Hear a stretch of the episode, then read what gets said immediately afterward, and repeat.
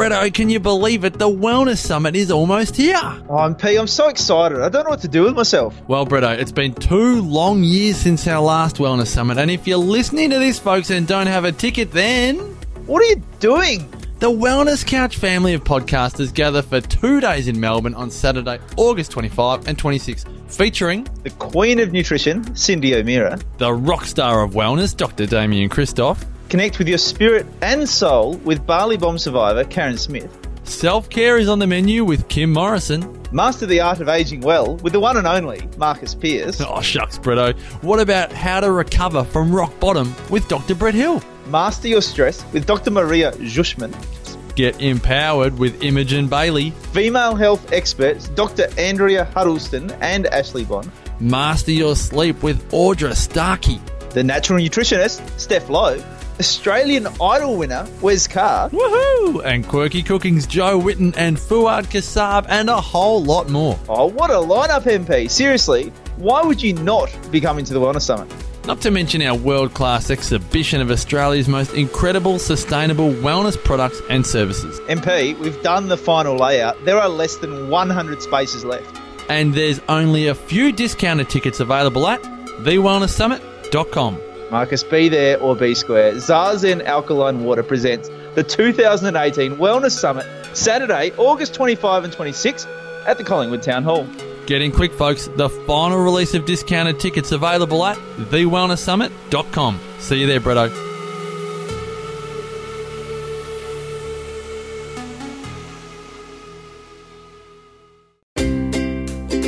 TheWellnessCouch.com, streaming wellness into your lives. You're listening to A Quirky Journey, the healthy family podcast with your hosts Jo Whitton and Fouad Kassab.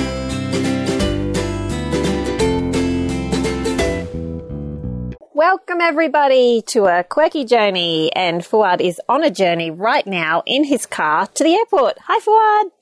Hey Jo, how's it going? Good. Are you excited? I am, and I'm indicating to go into another lane. I hope the indicator doesn't come across. I can hear it. You can? I don't know. I thought I heard something, but it doesn't matter. I can Yeah. hear you, so you're nice and clear. So if Ah, it sounds like if it sounds like Fouad's talking from a echoing box or something, it's just his car. Okay, guys. yeah. well, it's been such a busy week, and we really only gonna get busier. to record anything. It's gonna get super busy. We've got 10 days of just traveling around Melbourne and Tasmania. So it's gonna be super busy, and the only time that we're gonna get to record this intro is now. Yep. And uh, Jo, I'm going to be seeing you in a couple of days. You're flying down to Melbourne on Friday. It's going to be Friday morning. Friday morning. Getting there at about nine forty. get? Oh, Yep. beautiful. Had to leave at six fifteen a.m. and the drive down to Cairns is an hour and a half, and got to be there an hour and a half early. So staying the night in Cairns. By the time this podcast comes out, I would have done my dinner at Bar Saracen, my friend Joseph Abboud's restaurant. Uh, so that is going to be phenomenal. We finalized the menu two days ago, and it's an incredibly ah so delicious. I just I want to go and eat. I don't want to cook. You'll be so sick of the sight of the food that you won't want to eat. Does that does that happen to you when you cook, or do you still want to eat? not not if you just cooked for one night, but like if you've been doing it for you know Yeah. a job. Eventually, like ah. You don't want to eat it anymore. No, that's right. That's right. Uh, Do you want to tell but, us you know, it's, uh, tell us what you're eating so that we suffer because we don't get to eat it, or what? ah, well, look, Jo.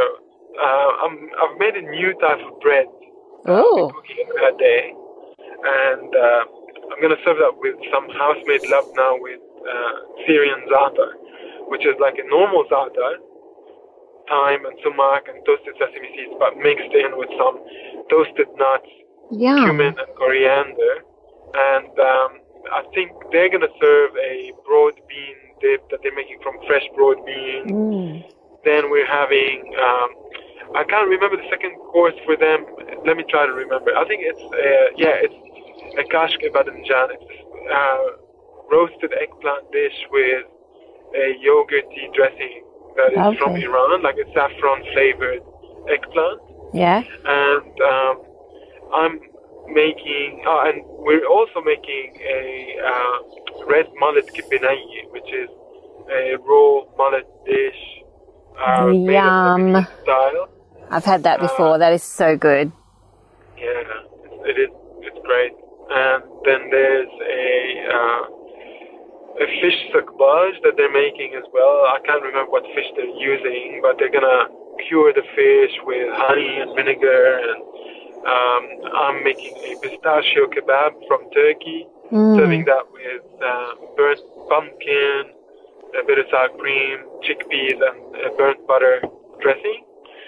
And uh, then the main dish is siyadi, which is this dish that takes around six hours to make. Yes. Uh, yeah, just a beautiful Lebanese celebration dish that I cooked for Food Safari, and that's gonna that episode's coming out in October. I'll be the last person on the last episode, which is usually where they put me in things these Yeah. days, Jo. Yeah.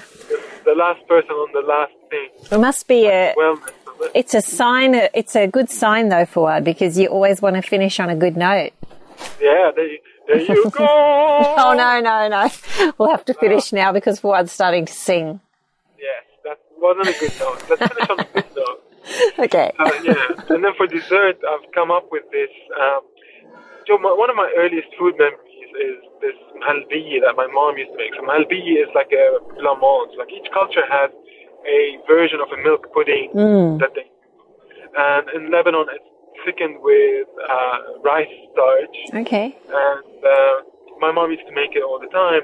But at one point, she made an orange jelly, and she put that on top of the halbi, which is rose water flavored, and then there- there's this orange jelly. Yum. And I can't remember. I mean, I was eight years old or something like that, and I ate it, and it just blew my mind. I was going, "What the heck is that?" Like I had never tasted such contrast food. It was one of my earliest food memories. That's why you became a chef.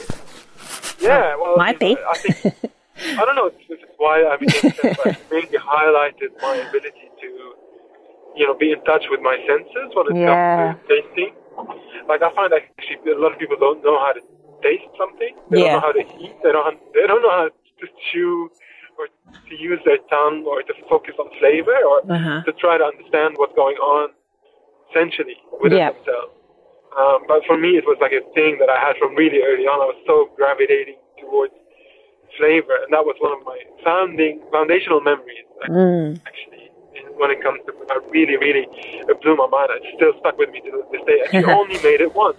Ah. And, um, so for this uh, little dinner that we're doing, I'm gonna make a version of that, a milk pudding, rose water flavor, just making it like really, really creamy, but also like a like a panna cotta, so not as Beautiful. uh, thick.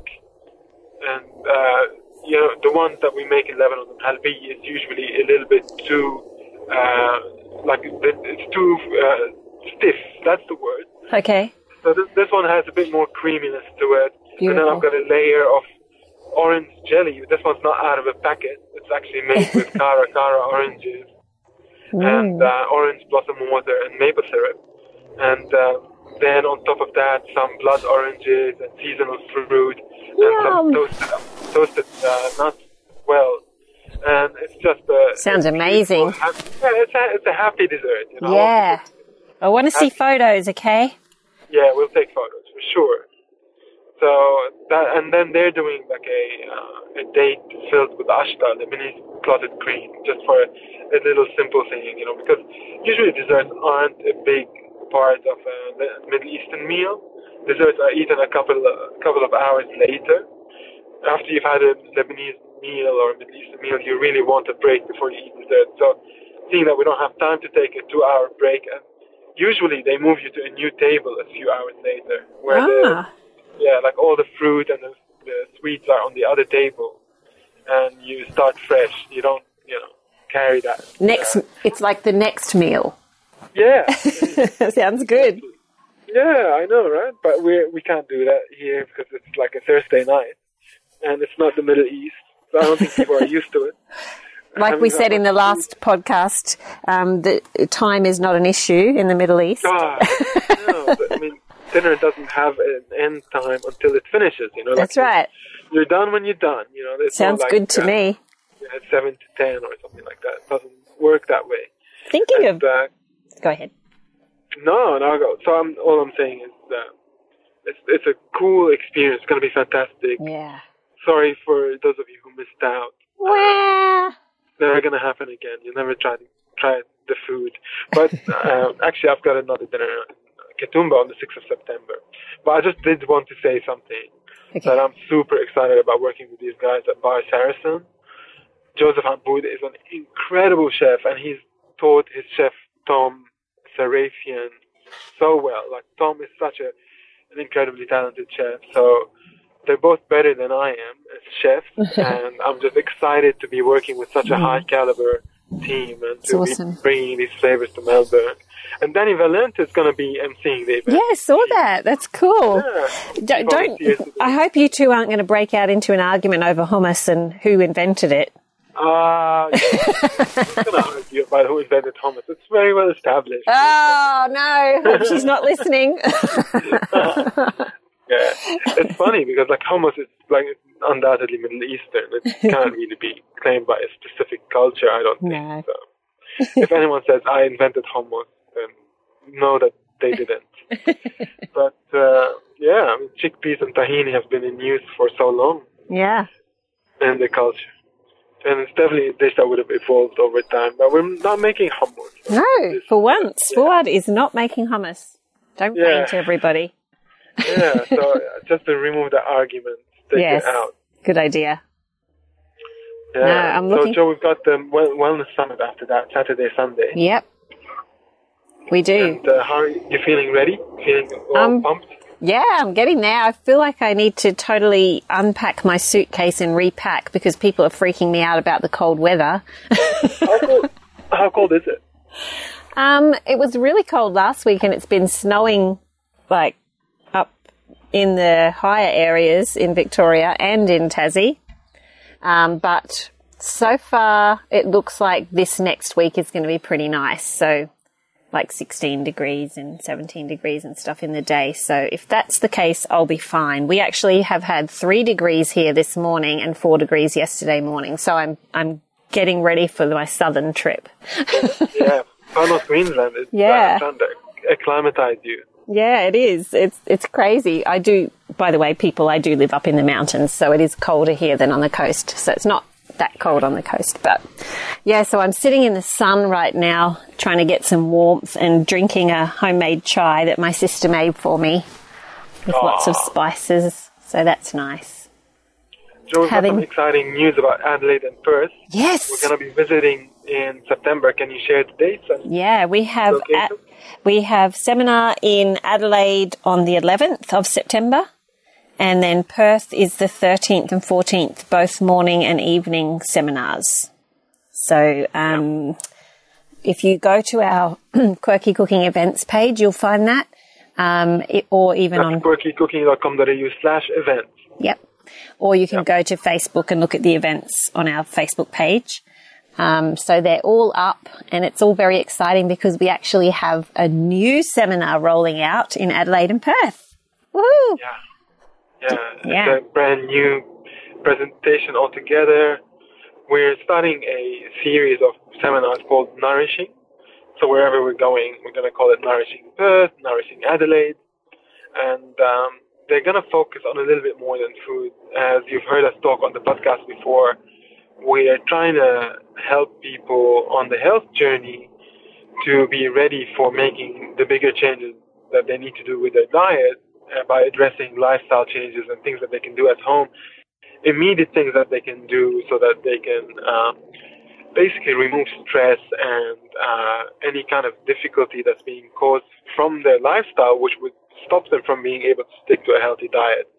So we'll be talking a lot about that, but also then digging into the fundamentals of a healthy diet. These things don't change, so we're going to be uh, reiterating those points. We're going to talk about our journeys because, you know, who else's journey are we going to talk about if we don't talk about ours? Uh, and we feel like there's so much value in the things that we've gone through. Uh, so we'll f- focus on that again and on the new learnings that we've made since we've last visited Perth as well to be able to bring you guys a brand new seminar and six new recipes as well. What are we cooking, Jo? Do you Do you remember? I, I do, I do. Let me just check. um, okay, so we're doing the Red Rocket smoothie, which Yeah. is um, such a gorgeous, bright, vibrant color. It's the one in um, Life Changing Food. It has a little bit of beetroot in it, and raspberries, and orange, and it's really delicious. Um, we've got the buckwheat crackers, which we have served as tastings at the past seminars, but we haven't actually made them at the seminar. So we're going to be making those at the seminar. We're going to be doing the Moroccan cauliflower couscous salad, the one that has all the veggies and chicken and um, it's a grain-free salad, so the couscous is not normal couscous. I love that salad. It's Yeah. my favorite. We had that three days ago. Nanny made it. Oh, did you? Uh, yeah, and we we had made a soup with the chicken, Yeah. and then she's like, "I want to eat that chicken in uh, Jo's salad." So she made the salad.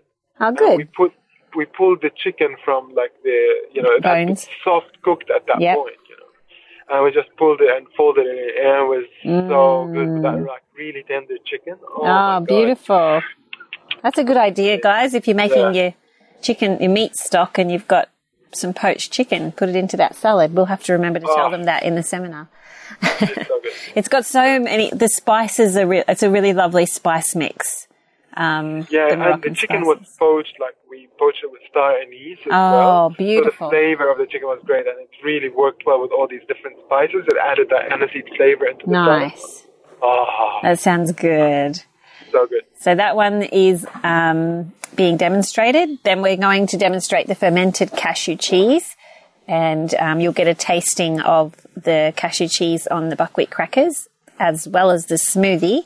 And Fouad will be making his famous sweet potato mousse, which don't freak out, guys, because it's actually amazing. It's not oh. like a heavy sweet potato pudding. It's like a really light, citrusy tasting pudding. It's so beautiful. Yeah. Yeah, it's really fresh and Yeah. beautiful, and because we use sweet potatoes, you don't have to add a lot of sweetener to it. It's already right. Yeah. you know, eighty percent, ninety percent sweet, but just from the sweet potato. I always remember when you had um, one of your daughter's birthday parties and you served that up and all the kids just ate it. It's so Yeah. lovely. If you would have said Yeah, to most kids, this is a sweet potato mousse, they'd be like, ew. But if you don't tell them what it is, they just gobble it up. No. It's so good.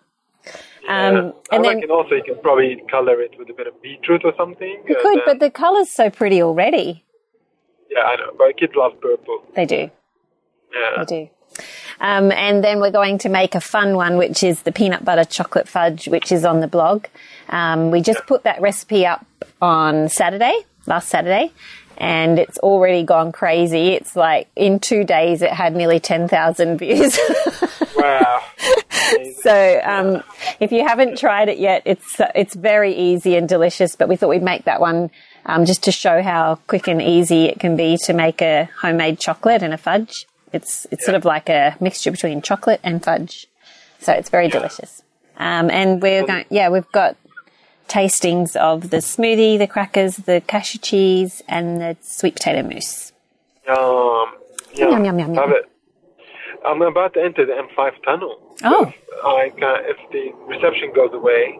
We will pause. Okay. So, uh, Jo, yes. we've got a really good podcast ahead of us now. Mm-hmm. Who have we interviewed today? Okay, so we've got our good friend Alexx Stuart from Low Tox Life, and we did mention her in two podcasts ago. We were talking about some changes that are important to make before you even start changing your diet when you're trying to get healthier and to work on lifestyle changes. And um, one of the things that we mentioned was detoxing the home.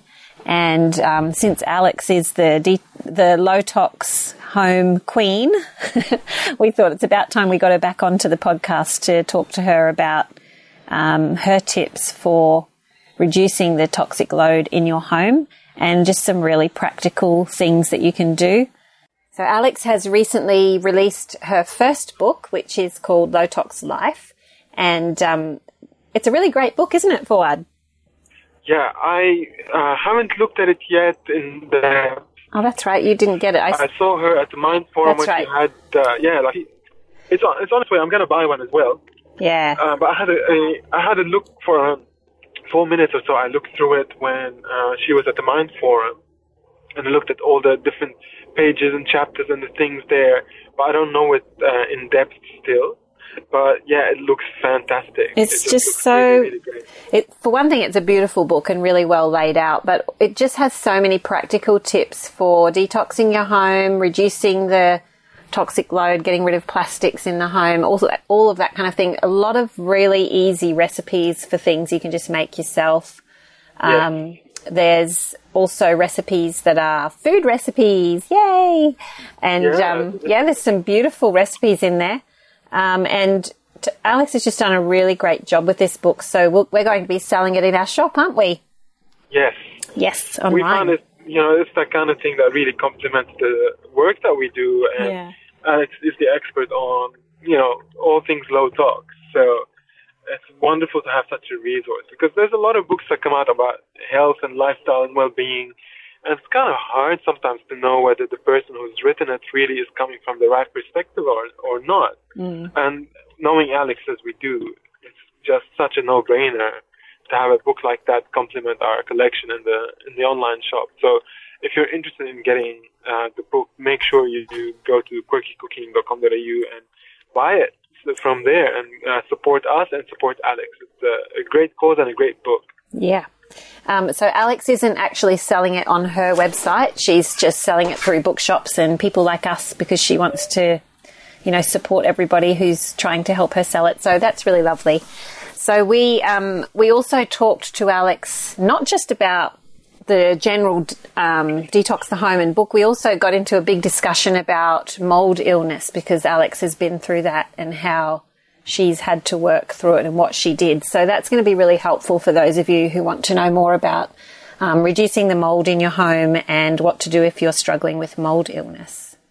Yeah, that was uh, a large part of the discussion around It was, that. yeah. It's really an eye opener. Um, there's, um, I've been in a lot of homes where you know mold, mold is there. Like this is a very commonplace thing, isn't it? It is. Um, I can't remember the percentage she did say, but there's there's a very large percentage of homes in Australia that are infected with mold, if that's what you would call it.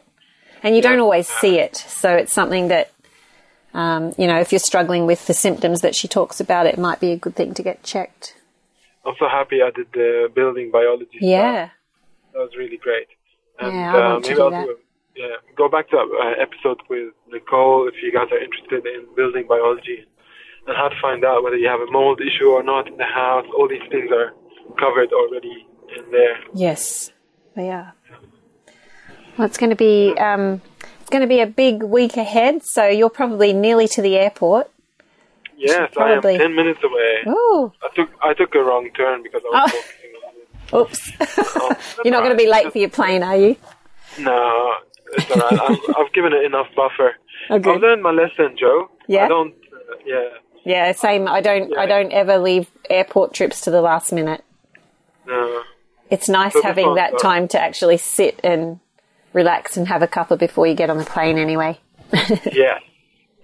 definitely. So that's what I'm hoping for. Just a nice uh, sit down, work on my slides for the wellness summit, Yep. and um from there have a nice happy flight. Listen to some flute music on the way, something Yoo-hoo. like that. yeah. So. Yeah, excited about the trip ahead. You know, my flute teacher lives in Melbourne, but he's going to be in Byron Bay Oh, what a pity. while I'm there. Shame, huh? Yeah, that is a shame. I Would have liked to meet him face to face, Yeah. but uh, it's not going to happen. Ah, well, maybe next time we'll be back. Yeah. For sure. Oh, um, Yeah. so many exciting things happening. So if you guys wanted to know more about any of those, we'll just put all the details in the show notes.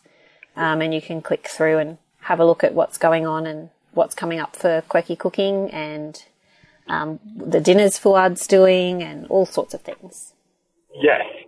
Um, Jojo. Mm-hmm. Um, what did I want to say? Yeah, first of all, rest up. Yes. I really need you to be just feeling great when you come to the wellness summit. Don't spend too much time behind the screen. no, I won't. Drink plenty of broths and have just like the healthiest time that you can have before you come because it's going to take up a lot of our energy. It's It going to be wonderful, but it's going to require a lot. So Yeah. make sure that you're feeling super good. I'm having I'm having two days that I'm not going to be doing too much. I'm going to rest a lot and be in the sunshine, and I'll probably go and sit down at the waterfall for a while today because that always is very relaxing. And um, I'm going to be having my Russian custard with lots of egg yolks. Yeah, but don't be rushing while you have it. Take your time. Okay, I'll take my time. I won't rush the Russian custard. And then I also am, um, I've got lamb broth on the stove. My sister's helping me out in the kitchen today and she's in there putting heaps of ginger and garlic and turmeric and everything in there. We've got, um, I have to tell you, Emma's traveling with us, my friend Emma, and she's got her oils diffuser and her, um, all the different oils to keep us all, you know, from getting, ah. I don't know, everything. she's got it sorted. Ah, yeah, I can't believe it. She's going to give us massages. Bring her along. Such a good idea. Love it. Yeah. So we have our massage maybe- therapist maybe we should and do that every aromatherapist. time. Yeah, yeah. Yeah. I think she'd be up for it. then again, Yeah, sure. so yeah, let's, let's, let's let's see how she goes on this first trip. We might be Okay. too much of. We might be wanting too many massages. She, She'll be like, "Oh, you guys are too exhausting. Just too much. Too much. yeah. It's going to be fun." All right, So, guys. yeah. Well, we'll leave you to this podcast. We hope you enjoy, and we will chat to you next week after the Big Wellness Summit and the Tassie event. So we hope you enjoy. All right, safe travels, Fufu. Thanks, Jo. See you on Friday. Okay, see ya.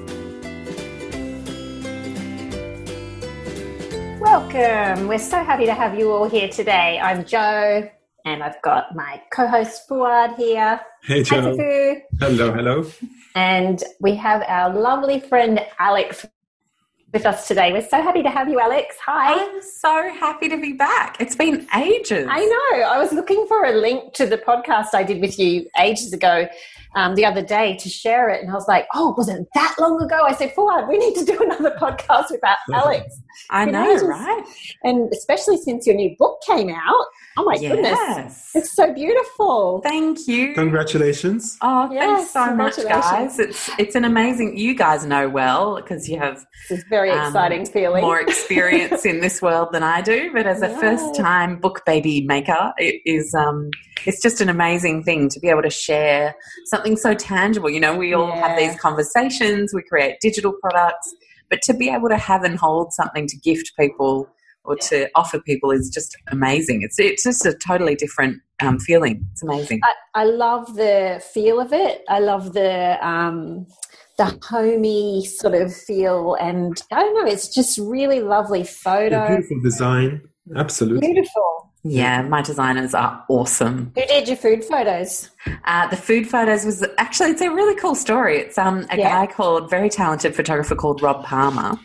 And Uh-huh. as you guys know, I used to be in the hospitality industry, and I left um, um, bartending about, gosh, that's 2018. It was um, very early 2007. So let's call it 11 and a half years ago and um, which is crazy. But um, back then and before, like in in my years of um, running one of the like sw- schwankiest little cocktail bars in Sydney, I used to do a lot of the magazine feature spreads for you know Ah.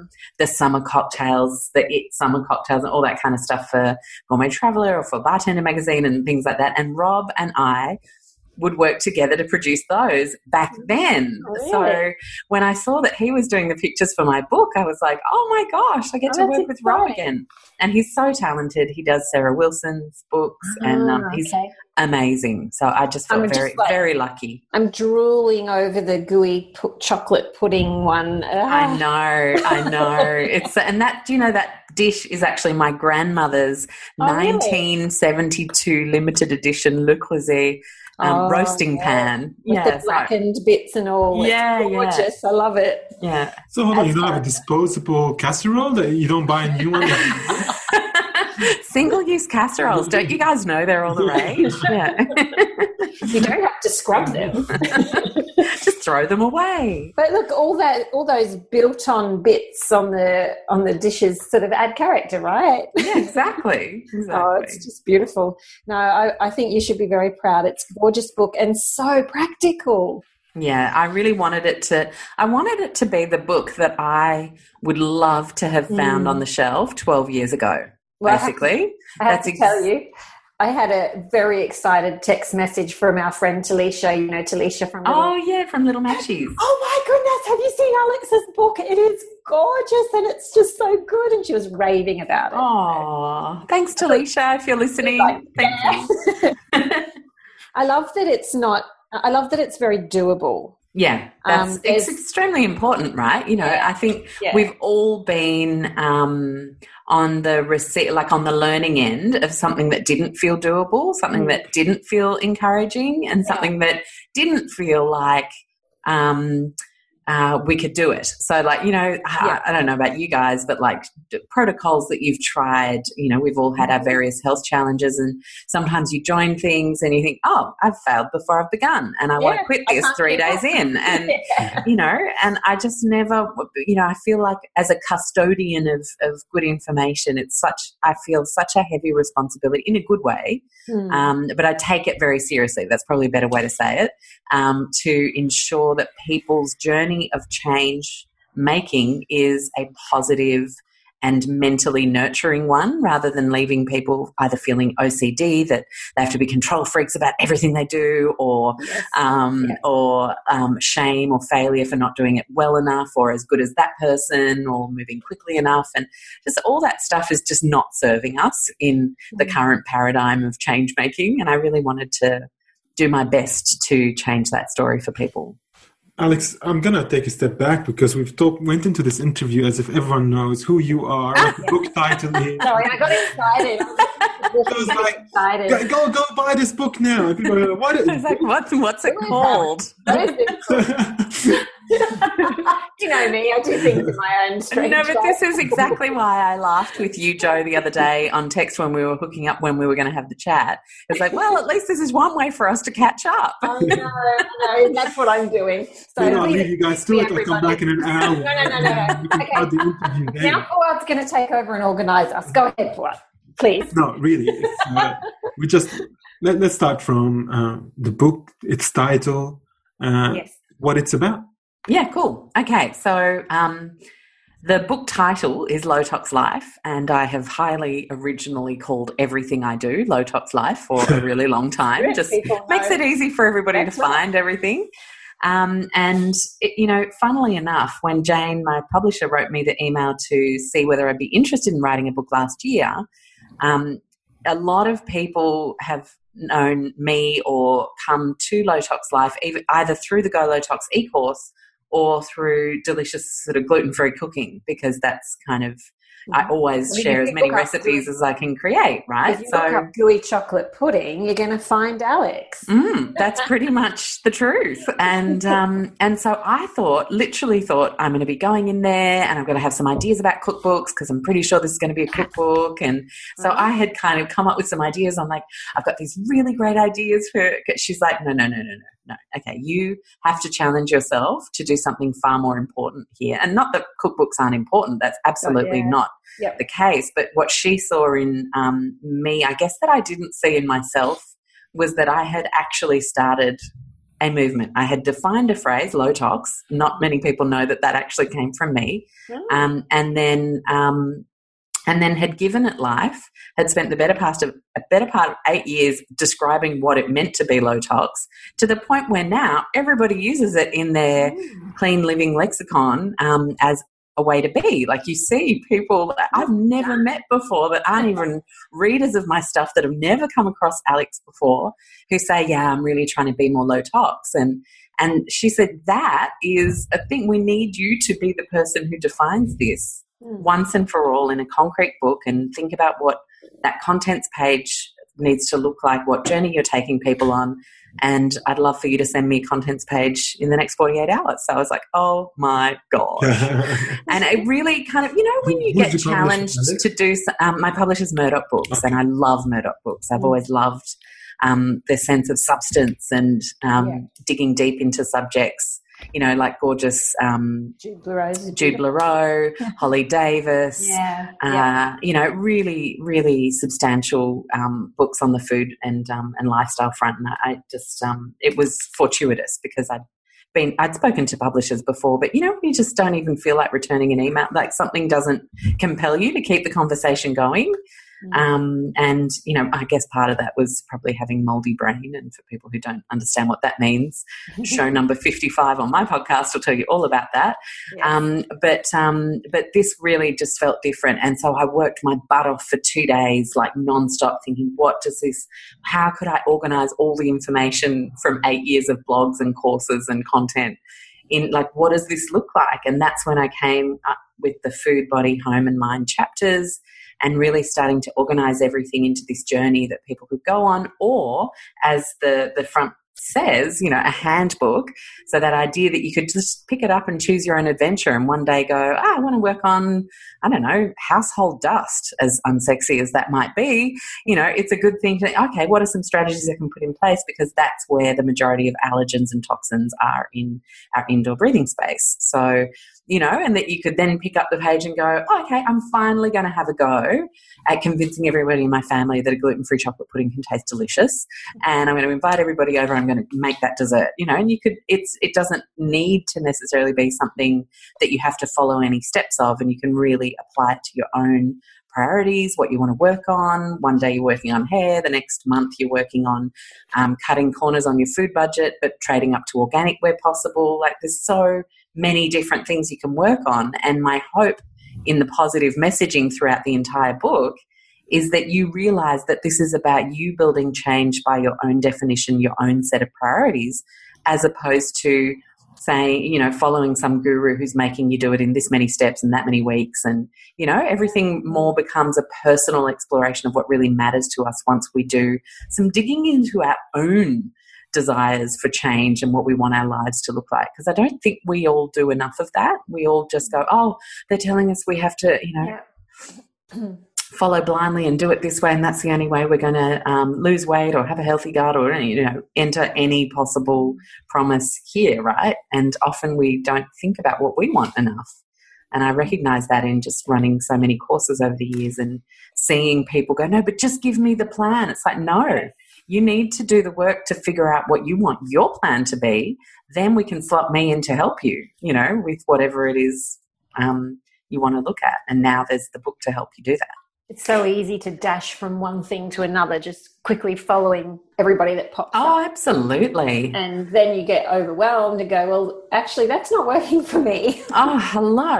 And I remember like feeling like that with um, with ketogenic diet and mm. um, thinking, oh, that's you know maybe that's finally going to be the thing that brings my leptin down. And because when you're recovering from mold illness, leptin is often sky high in people, and off, obviously that makes you just feel like this bottomless pit who's always hungry, even though you don't need any food and all yeah. that good stuff.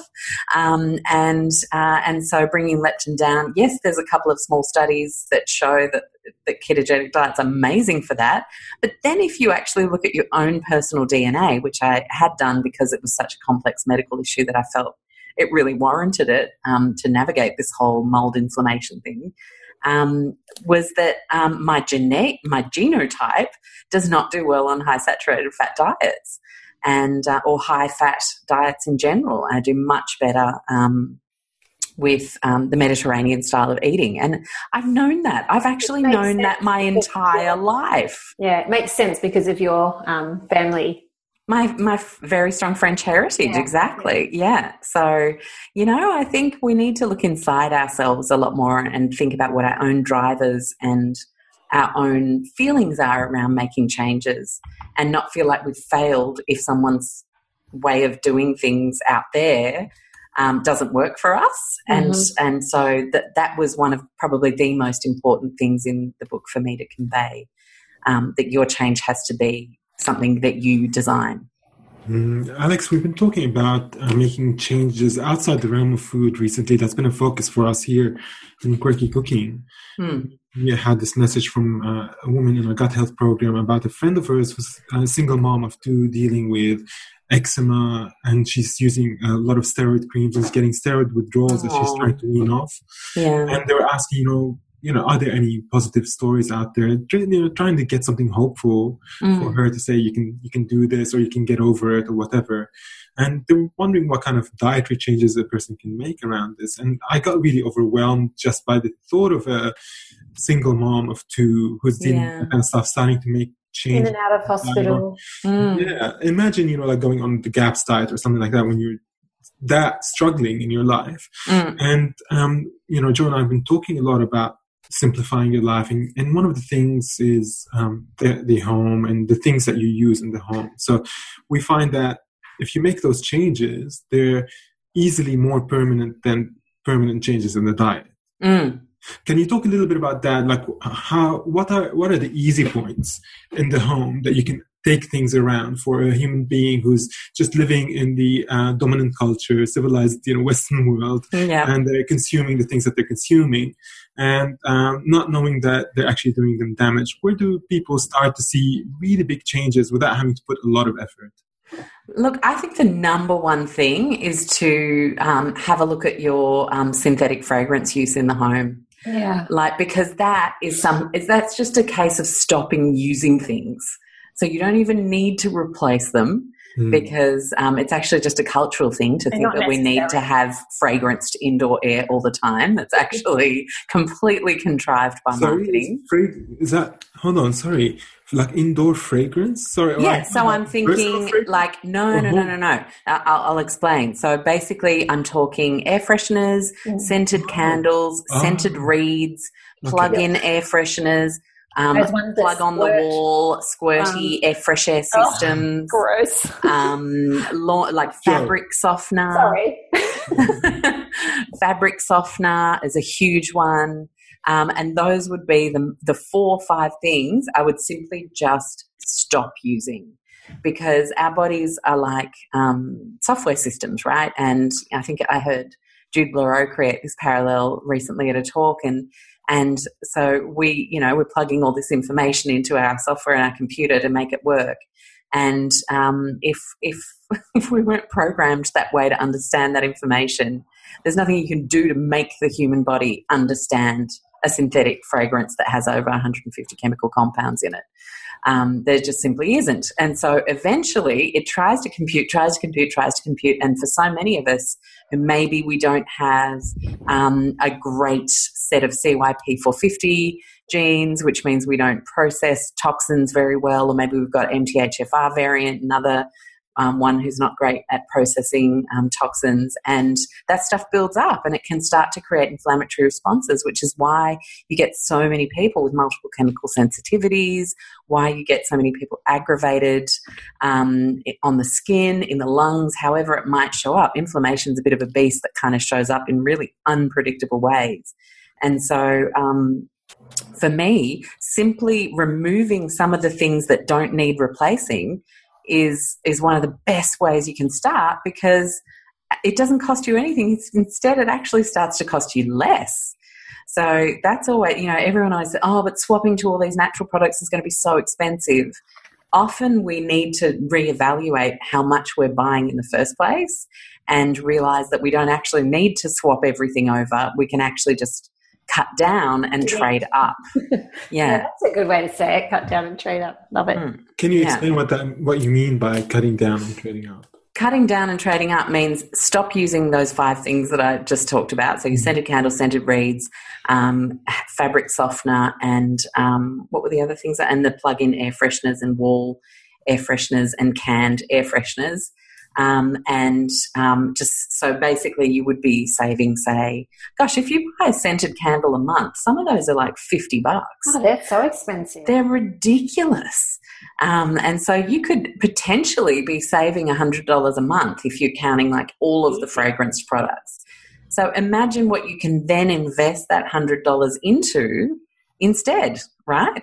It could be trading up on some organic food. It could be um, trading up on seeing a naturopath once a month to get some holistic care over your eczema issue. You know, if we think back to that example and we think, oh my gosh, you know, I just can't afford it. But what else are we spending our money on? And I remember when we first went organic, as an example, my husband was just out of bartending in his first corporate job. It wasn't a great paying job, and we had a small baby. And so I wasn't earning, uh, I think I was earning like maybe. Gosh, not much. Whatever it was, I think it was one or two hundred dollars a week, just doing some admin on a small business that I um, was in partnership in at the time. So suffice it to say that um, we were on very little coin And what I realized was just by stopping doing some of the things that don't serve me, it then freed up some cash to do some of the things I really wanted to change, which for us at that time was better quality food, more organic food, um, less packet snacks. And so you kind of realize, oh my gosh, I'm buying all these vacuous packet snacks that are filling my trolley. None of them are nourishing me. All of them are processed. All of them are wrapped in plastic and all of them cost my weekly shop 60 70 bucks yeah. so if i take that 60 70 bucks out and reinvest it that is cost neutral organic ethical meat and probably the top five fruit and veg that i would buy. Mm. cost neutral. Doesn't cost you any more. We have to challenge ourselves to just think differently about what we're buying in the first place and match it more towards our goals. And then stuff becomes easier to let it fall away. I really believe that but you've got to do that defining work of setting your priorities based on what you really want to change because then the change is going to be easy.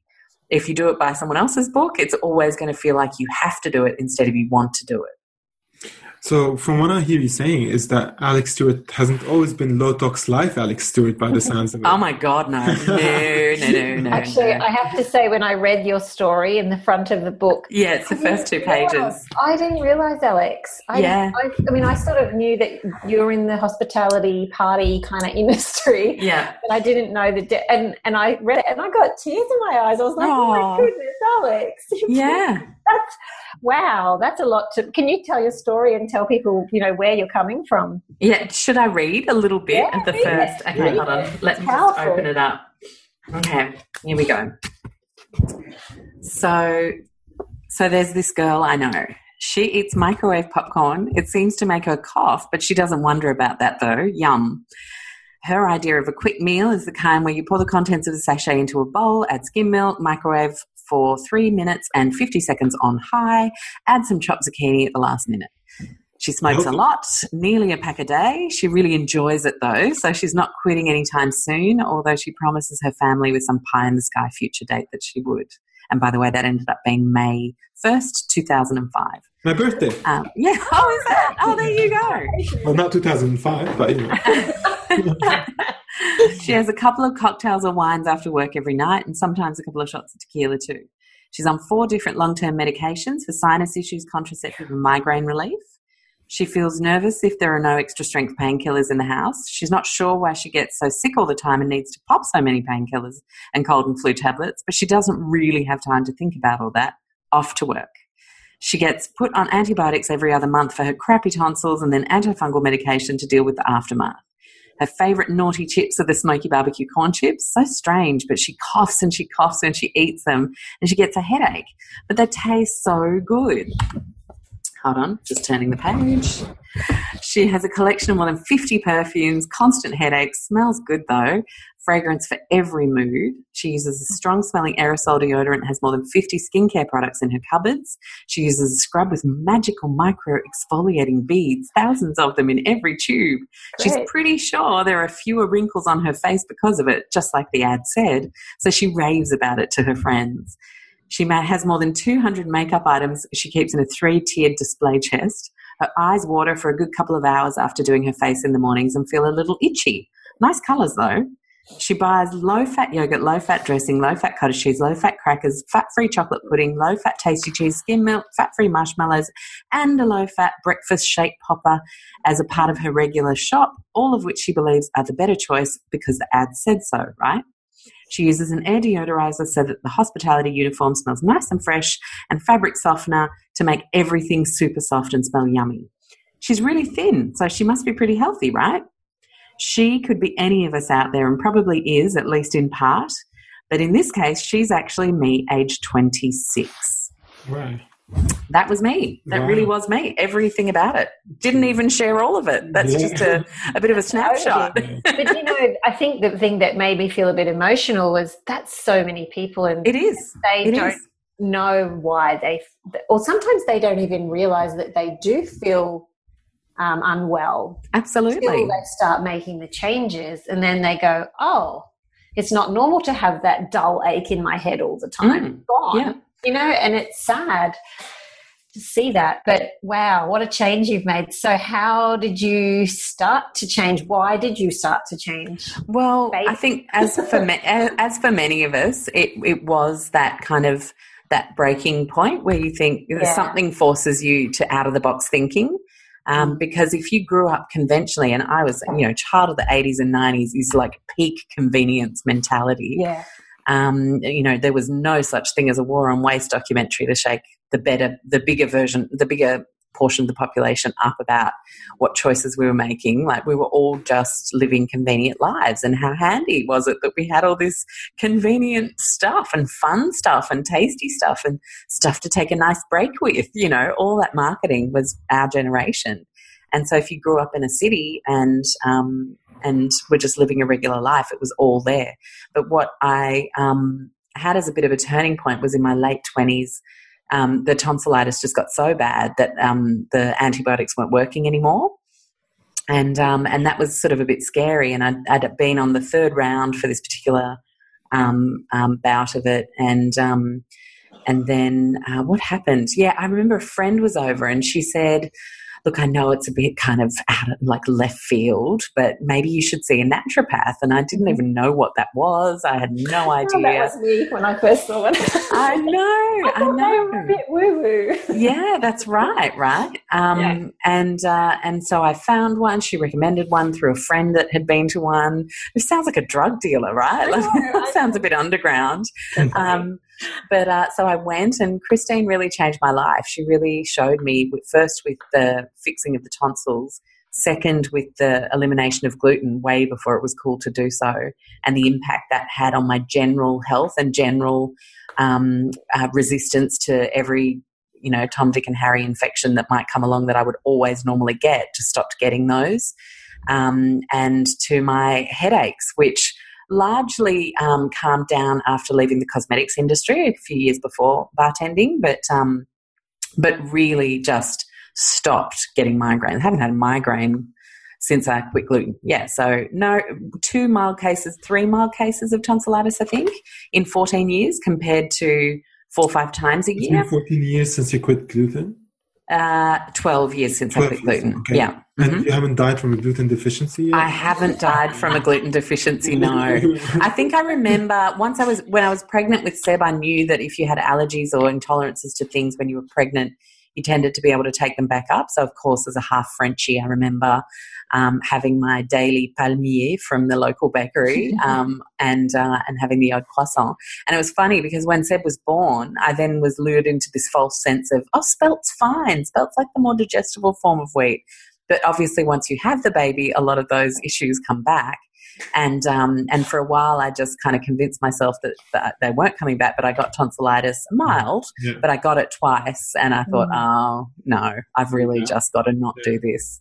So yeah, been fully fully gluten free for nine years, um, and um, but interestingly, um, the the next thing that really made me think, wow, these these holistic practitioners, people who look at the body in, in a way to sort of set up all the systems so that our body heals itself um, more efficiently on its own was when I um, I had had the success with Christine on the gluten front, on the tonsillitis front, and then I hadn't had a period for almost a couple of years coming off the contraceptive pill, wow. and um, and I said, okay, what do you got for this? Because I've just been told I might have early onset menopause after a whole bunch of tests, um, wow. which also revealed PCOS. And she she just laughed and she was really angry that I'd been told that. So mm. it sort of sort of clued me into the fact that there are people who believe that these puzzles are worth solving. And um, once you've come to the end of one road, that doesn't mean you just stop trying to solve them. It just means you explore a different road and um, and so she she had me swinging again in six weeks on you know some disgusting tasting herbs, of course. um, but I was just like, wow, you're like some kind of magician. This is crazy because that, that you know that those were long term issues that both just kind of got pipped straight away after working with her. And um, and while I would never go see a naturopath if my um, vein had burst or if I needed an emergency C section to get me and my beautiful boy healthily into the world together and, and not die, um, I would see our incredible medical um, and modern medical system for acute care. I do believe very firmly that we all need a good GP and a good mm. naturopath or nutritionist on our side in our toolkit. Um, because they were just they both just know such different things. Yeah. And um, and and it's looking like that's that's a great way forward for for many people now, more and more. Um, so that's kind of how I, I started to realize there was a connection between what I was eating, what I was putting on my skin, and how I was feeling. And um, and over the years, I guess you know one of the the I mean the the, the most important things has been was to really kind of become a bigger picture thinker when it comes to health concerns and to not just think, I'm just going to take what's in front of me right here, right now to fix this today. Um, to make it go away, but I'm going to think, what's the big picture of why this happens more than once, you know? And um, and then you start to look at that with problems in the world, and that you know you can make the picture as big as you're um, brave to do. So that's kind of why I then started writing because I just wanted to keep making this bigger picture for more people. And eight years ago, there pretty much wasn't anyone talking about environmental toxins in a friendly blog kind of format. It was mainly sort of activist or big. Um, big activist networks that were saying really scary doom and gloom stuff and doing incredible work, of course, but like often not relatable to the common person. Yeah. And so I yeah. just started picking up products, picking up things that I used, researching what they were made from, and starting to connect over that. So things like, okay, tooth floss. Let's let's have a look at what that's made of, and then you go, oh my gosh, it's coated with Teflon, sugar, and hmm. just things like that. So everything, you know, I would then just start to write a blog, and one thing led to another, and then started to realize, I guess, that it wasn't practical to be up till 2 a.m. answering people's questions about what shampoo they should get or iron they should use or casserole they should buy or, you know, all those sorts of things. And that's when the courses started to take it again next level and be able to help more people. Um, Alexx, this is a book that's really um, going to be used for change. People are going to be changing their lives based on on your book. So, the work that you've been doing has been focused around allowing people to change their lives for the better and to go low tox. What's your experience? Um, what's the hardest thing about change, and where do people find snags, and how do they overcome them? Well, I guess, I mean, we've kind of touched on it already, and I really think it does come back to whether you've done enough thinking work on why you're curious to make a change in the first place what the desire factor is and what the deeper understanding about the why of the change in the first place. So, in the book, I talk about an example which so many of us have been through is um, trying to damn well forget. Uh, to, to remember your reusable bags.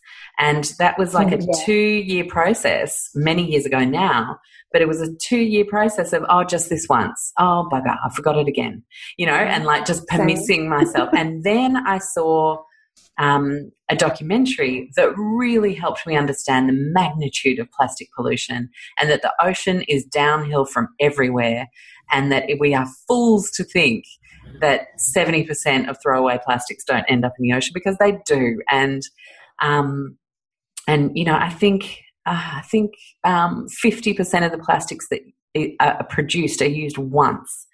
And things like that just made me go, whoa, this is crazy. And so I really got in touch with a very powerful emotional connection to why I needed to once and for all not just do this sometimes, but really make that change. And it became a big priority. So these are the little factors that then start to set you up for success. No different to setting up a success for successfully quitting smoking or successfully um, making sure you home cook half of your meals from scratch or you know whatever goal you might want to set yourself up. If you don't do the work to really understand why and to really get in touch with why you want to make that change it's not going to work. It's why everybody quits diets after two weeks.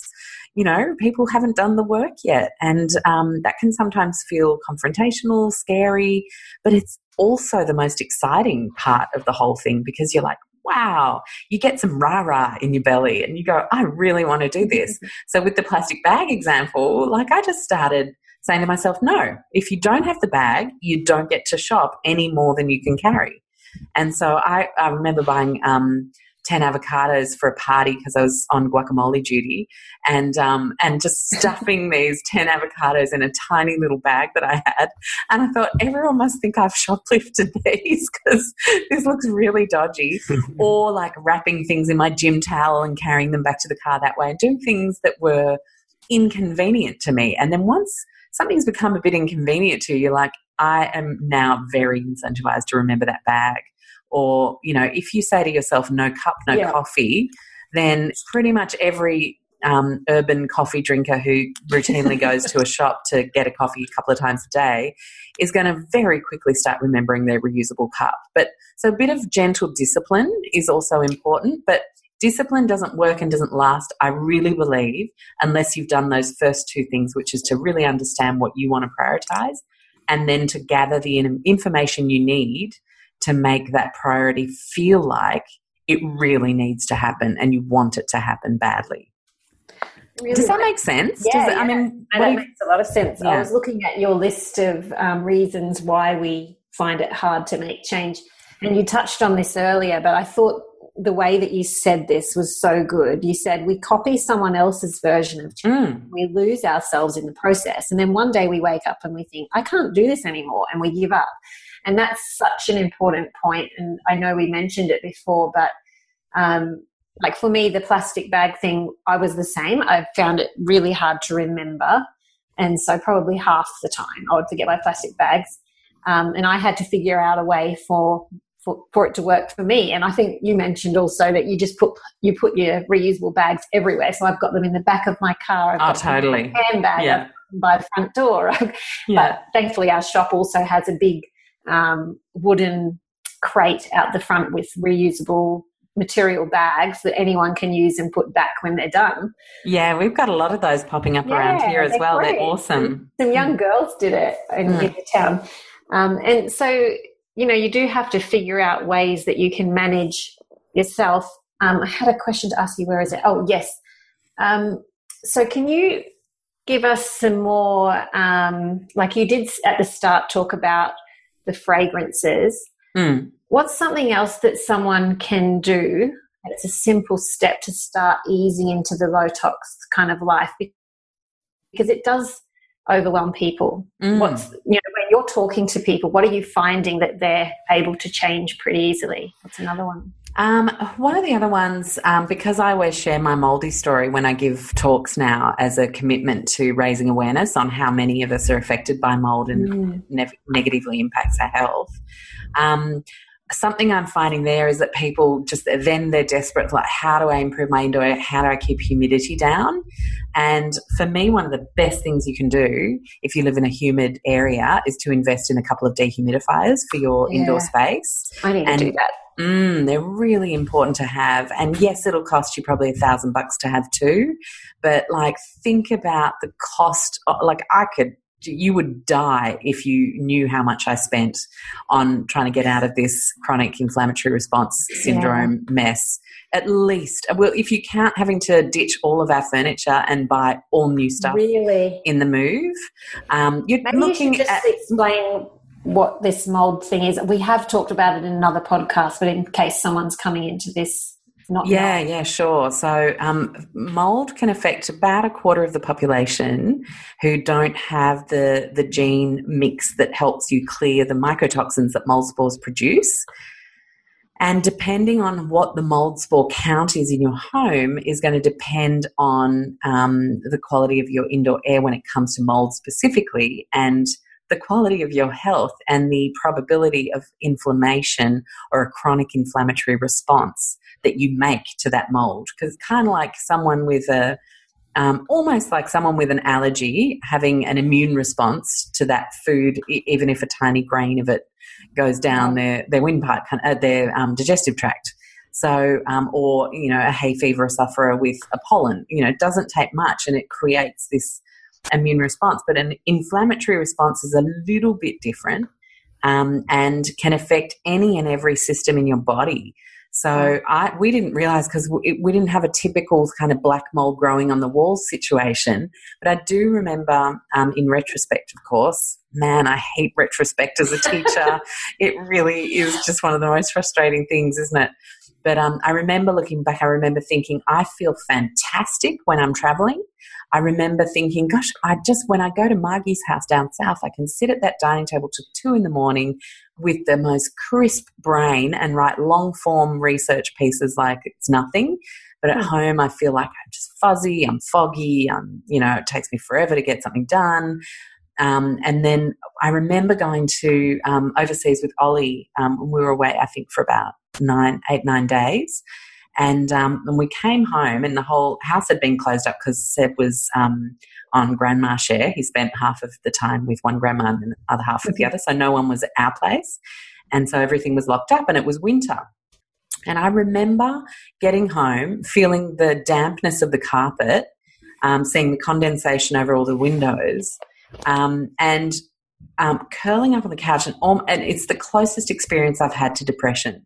It was almost instant, and it was literally like my environment had closed in on me, and and I felt dark, like dark, and um, and then, but I couldn't. But like you know, you, you rationalize. You think, oh, it's so cold. You know, I hate winter. Or you think, uh, you know, rationalization is another curse because you think, no, don't rationalize this. Try and figure out what it is about this house that's making you feel this way.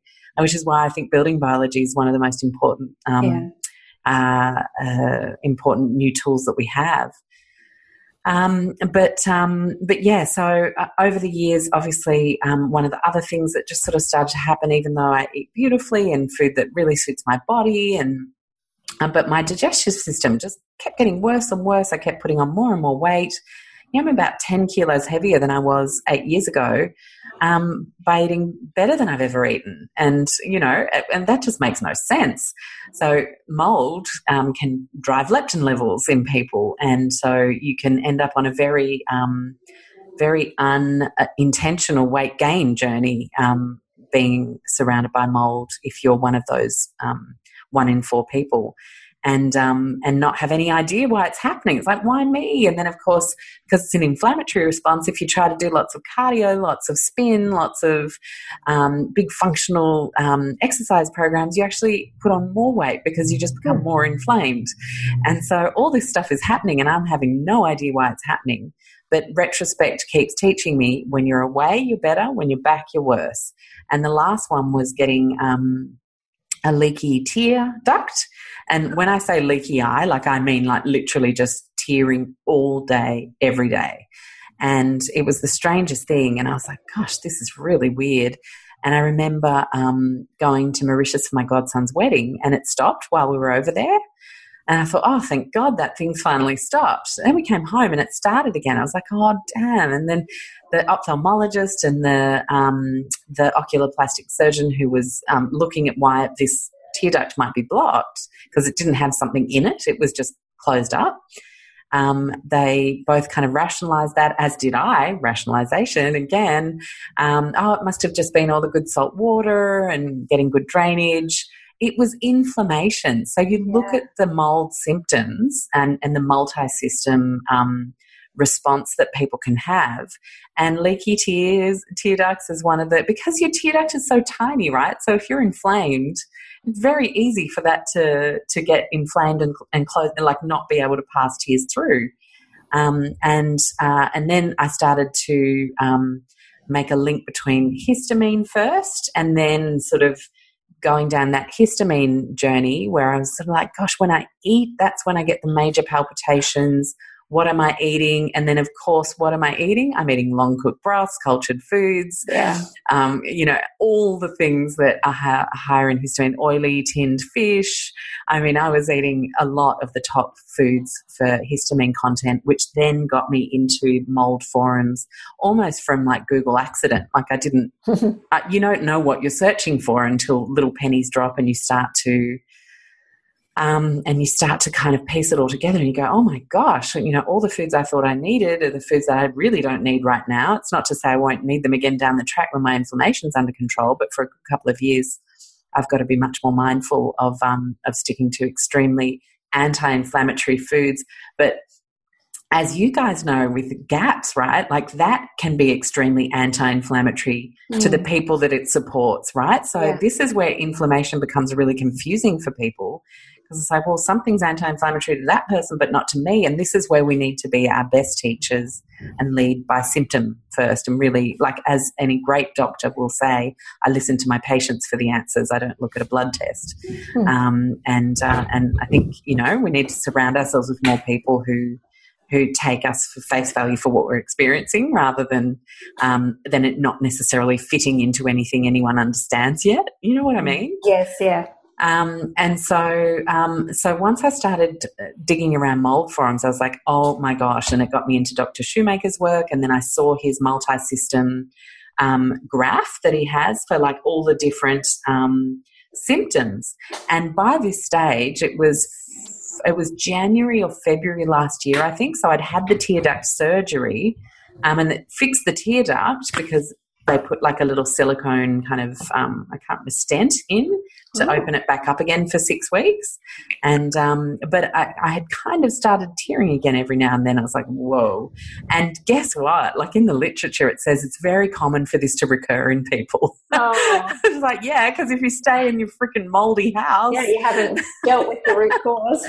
exactly. Oh my gosh. Mm. So, um, so then I started checking off all these symptoms that I'd started getting thick and fast when it became a full inflammation cascade. So, I mean, you know, take a pen because it's going to take you five hours to notate, but very quickly I'll share a few. Um, so, the leaky eye, um, electric shocks, uh, shooting, Wow. stabbing, random pains anywhere in your body.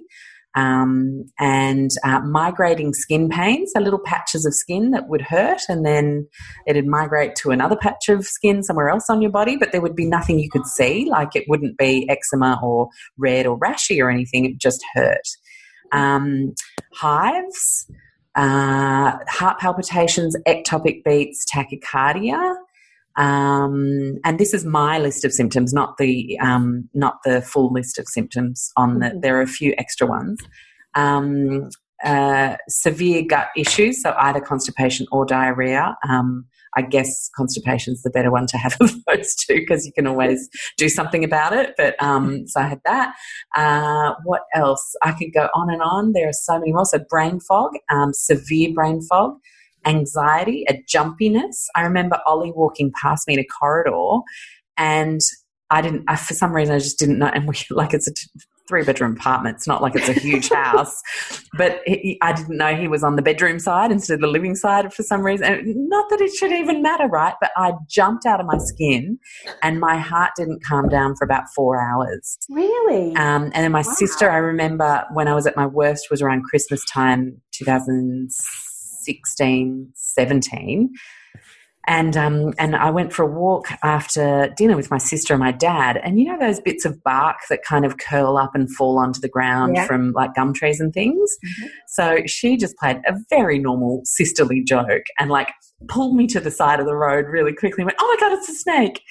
And I didn't get to sleep till 7 a.m. the next day. 7 a.m. the next day, my heart finally started to calm down. So that is how. Adrenaline- adrenaline That's how much adrenaline is running around your body. Basically, trying to clear toxins. You pee every half hour to an hour through a whole night.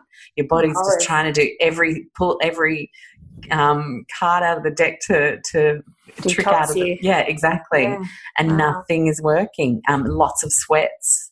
Mm. Um, and uh, and I, I think I've even missed some. I really do. Uh, there, it was just horrific. Oh yeah, twitching and tremoring, of course the worst too. And that made me feel like, oh my God, I've got some sort of terminal disease. It, no one can feel this bad without it being near death. Like, that's how bad it was. And I'm, uh, you know, people could make me sound like a crackpot or like I'm exaggerating. I know how I felt, and I felt very, very scared. And it was, it was. I think my positive outlook or my my my desire to be hopeful on the outside that maybe meant that my family didn't quite understand, or even Ollie didn't quite understand how bad it was until I speak back about those times. It's like, how Yeah. did I not know that that's how bad you felt? Um, but I really, really, really felt horrific. And um, And and so getting due to mold. Oh, yeah, because Wow. um, like it takes a good couple of years to fully recover when you've been exposed for that long. We were in that apartment and and a moldy one before, so in total nine years. Mm. Um, so it's definitely going to be a slow road, but just the act of moving out of the old apartment and into our um, into our new one. Um, oh, shortness of breath. Sorry, that was the other one because I just got molded the other day, and I've still got shortness of breath recovering from that. Um, but um, So yeah, you found so in your house. It wasn't obvious. It was hidden somewhere. Yeah, it was probably through the carpets um, and in the dust. So the humidity inside with the carpet slab problem. Um, and those two things, and the condensation in the windows. Mm. So um, we did an ERMI test, which is a dust test where they send a Swiffer kit where you swatch ten different spots around your home for for the dust, and then you get a report on the mold species and what's living there and in what counts. And whether or not it's safe, or because there's mold everywhere, like it's Yeah. actually a natural part of nature. It's not, it's not necessarily evil, but kind of like microbiome and pathogens. you've got to keep the the the populations in check, right? Yeah. Um, and so this test shows you four quadrants of, of mold um, levels. Um, and the fourth quadrant was what the result was for us. And it was like, it, of course, you know, that kind of beep, beep, beep, the red, like totally blocked out, get the hell out of here or fully remediate. And you have to remove the person who's got CIRS from this place because they will never feel well in Wow. that house. And so, you know, it's, it's a tricky one because, you know, you've got the husband that feels totally fine. Yeah. Um, but you've got the partner that, you know, and this is how people can start to feel like, oh my gosh, you know, there's such a hypochondriac. Everyone else is fine. here. Yeah, It's so not yeah. the house. Um, but it's a gene thing. And if you just happen to have the, the wrong mix of genes, then it's um, then it's really something to be mindful of and something to pay attention to. Some a lot of people get misdiagnosed with chronic fatigue, arthritis. Mm. In the states, I've heard of cases of Parkinson's or MS being diagnosed when actually it's mold. And I'm not saying every case is, of course not. There are some very genuine cases for these things, but it's definitely something that's not on enough people's radars. And while it wasn't my intention to go down that rabbit hole with you guys, I think Well, maybe know, it's somebody out there needed this. Hundred percent. I Yeah. do it at every talk now. I don't care what else they've brought me on to talk about, but I always mention my moldy story because it's so huge. And even at a conference that I did for Commonwealth Bank, um, their risk management um, area of their business, so it was like 200, 300 people in a big ballroom at a big fancy hotel in Sydney a couple of weeks ago. I still did my moldy story. I'm like, I'm going to do this. And this um, guy came up to me at the end. He said, Do you mind if I have a chat? He said, "We, I had an unexplained stroke. No one could figure out why I had this stroke last year. My daughter had asthma and tics, lots of um, facial tics and things, and um, I didn't realize it. We just happened to have a rental lease end, so we moved." Um, and we felt much better, and I, didn't re- like I had no pennies dropped because I didn't really know what we were looking for and why. We were just both glad we didn't feel so bad anymore. But as soon as you mentioned mold, I remembered you know, three of the walls in our home having black mold growing on them. And that was just the most awakening moment I've had in a long time. And, um, you know, so this is a, this is not discriminatory. Rich people, poor people, any person, you know, if you're the one in four, you've got to watch out for yourself because these things can blow up into full inflammation cascades. And I never want people to feel as bad as I did if I can possibly help it. So, Alexx, now you've recovered. You're amazing. You're gonna. You're It like, feels so good to have my brain back. Just to be able to give a talk and feel like I can organize my thoughts. Oh my gosh, Your words just yeah, my words work because word recall is one of the other issues. And interestingly enough, I know Seb must have a little mix from from me on the moldy front because he used to get the odd nosebleed, which is one of the symptoms, and he um he just sounded like a Mr. Snuffleupagus in bed, and now he sounds quiet as a mouse, Mm. so quiet and his handwriting improved phenomenally within the Huh. first month of moving um, because it obviously affects Brain um. Your brain yeah um, it, it's uh, uh, brain inflammation is one of the Yeah. major concerns so yeah it's incredible just just moving out uh, i got at least 50% better within two weeks Something like word recall also could be related to adrenal fatigue. So just a, a shout out to the the audience. Yeah. We definitely get the uh, mold and all these the, the home biology stuff. We did an episode on that. Uh, Awesome. Link to that in the but show. We'll put a link to that too, but get it all checked out for sure. But there, are, there are um, the list of things that Alexx talked about. If you've got a bunch of those, it could be a really, really good sign that you might have more than the house. Yeah, that's right. And it, but the thing, it's so confusing, right? Because it's so, none of those symptoms relate to anything we've defined clinically before. So people are just like, Jesus, there's all these weird things wrong with me. What's Yeah. going on? So, yeah. Alexx, um, it's really interesting uh, when I hear you talk because, like you mentioned, that you're still sort of uh, recovering. It's a long road to recovery from spending all that time in a moldy house, and it's super important for Mm. us to see people like you who are, you know, in a position of a, a mentor or a leader in the health area to actually be talking about their own health journeys and where they're at with honesty and transparency. Maybe you can share a little bit about where you are now and how you feel and what you feel you still have to work on. Oh, that's a great question. And I think, you know, we don't talk about this enough. Everybody, like, I remember being um, at someone's house because they were interviewing me for something. I can't even remember what it was. And uh, they were like, hold on, I've just got to put my eyelashes on and my hair extension in. And, uh, and like, it's like, um, but you're selling health, you know, and, and that's the reality of our industry. There's a lot of, um, Fakeness. fakeness. There really is, and it makes me sad that these beautiful people feel the need to um, to change physical parts of themselves to the degree whether it's not their own. Like I'm a big fan of makeup enhancing our natural features, or or people who yeah, or you know, I've even had friends in the past who've had um, really big personality um, uh, issues around anxiety because they've had a crow nose. I understand that kind of Mm. um, adjustment um, and you know getting a nose job in that kind of situation if it's if it's really impacted your ability to Yeah. socialize and feel good in the world. Like I Mhm. get all of that, but I definitely don't get putting on a show um, when really the world just needs reality. We need Yes. real people having real conversations and being super, super honest about the fact that even though you, it's not about future proofing ourselves and being able to control everything, um, it's just about giving ourselves our best chance at being our most resilient and. Um, and our most bounce backable when the SHIT does hit the fan sometimes in our lives, which of course it will, you know. Yeah. Mm. So I guess where I'm at now is I'm still very much working on the CIRS diagnosis. It frustrates me no end um, sometimes because I am terrible. My body just does not like medication. So, you know, one of the things that's really handy to help you um, bring your um, leptin down is metformin, which is an amazing drug when it's needed sometimes for certain people. Um, and but I can't take it. It just makes my whole body burn. Oh, I can't process it. It just doesn't work. Um, another one is the cholestyramine, which is the bile sequestrant that draws all the mycotoxins out and expels them through the liver. Um, but that as well, um, I can only take two or three days at a time, um, once once every couple of weeks. If I try and go on the four grams four times a day, I literally get CIRS again, like at its worst. It's Well, like this symptoms come back. huge, yeah, yeah, yeah. Um, so um, that frustrates me, and I'm trying to figure out how best. I work with a wonderful integrative doc um, here in Sydney and a beautiful naturopath.